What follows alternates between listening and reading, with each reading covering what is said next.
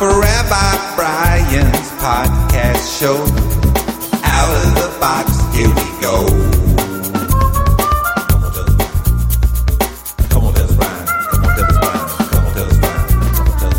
Come on, tell us, Brian. Come on, tell us, Brian. Come on, tell us,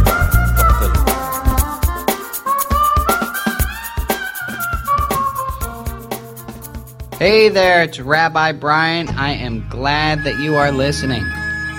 I'm going to give some examples about budgeting time, but the end you'll see I'm not really talking about budgeting time. I want to give three examples about how budgeting time, changing our perspective about time, leaving a budget for the amount of time something would take, as opposed to assuming it won't take that long, will make us feel better in the end. Now, there's a quote from the Gospel of Thomas that says, Change your perception, change your reality.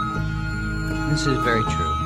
Uh, let me give some examples. First, when I counsel couples to get married, I will tell them, you know, it's going to take you three hours to figure out your table cards. And they usually look at me aghast, like, that won't take three hours. I said, listen, let's just assume it's going to take three hours. So if it takes two hours and 15 minutes, you're going to be excited to have saved 45 minutes. Because if you only think it's going to take a half hour and it takes two hours and 15 minutes, you're going to be really annoyed for the extra hour and 45 minutes you needed. You understand the idea of budgeting time. I'll give two other examples. Uh, one practical, my friend is a Disneyaholic, a Disney file, and she said when we were at Disneyland once, she said, uh, you realize that from the time you decide to leave to the time you're actually in the car out of Disneyland, it will take an hour. It was just great to know, and I have I have used this advice, and the budgeting of it works very well, especially with a two and a four year old. That it takes a lot of time from when you decide to leave till you're actually in the car uh, on the highway again. A third example is, again with a two and a four year old, is how long it takes to get them dressed.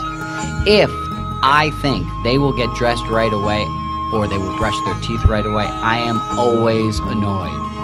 But instead, if I think to myself, it will probably take 15 minutes for them to get dressed, or it will probably take 10 minutes for them to brush their teeth.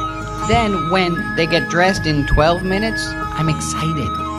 They brush their teeth in 8 minutes. Ooh, I saved 2 minutes. But if I think it's going to happen fast, oh, I'm just annoyed. So let me look at it this way. Let me change the perspective a little. How about if you assumed that you were going to get annoyed four times a day? Assume you will be annoyed four times tomorrow. If you assume you will be annoyed four times tomorrow, won't you be pleasantly surprised if it's only three? Won't you be ecstatic if it's only two? And won't you feel like you had good expectations if indeed it is four? So please budget yourself. That's the spiritual religious advice for this time. Budget your annoyances. They're going to happen anyway.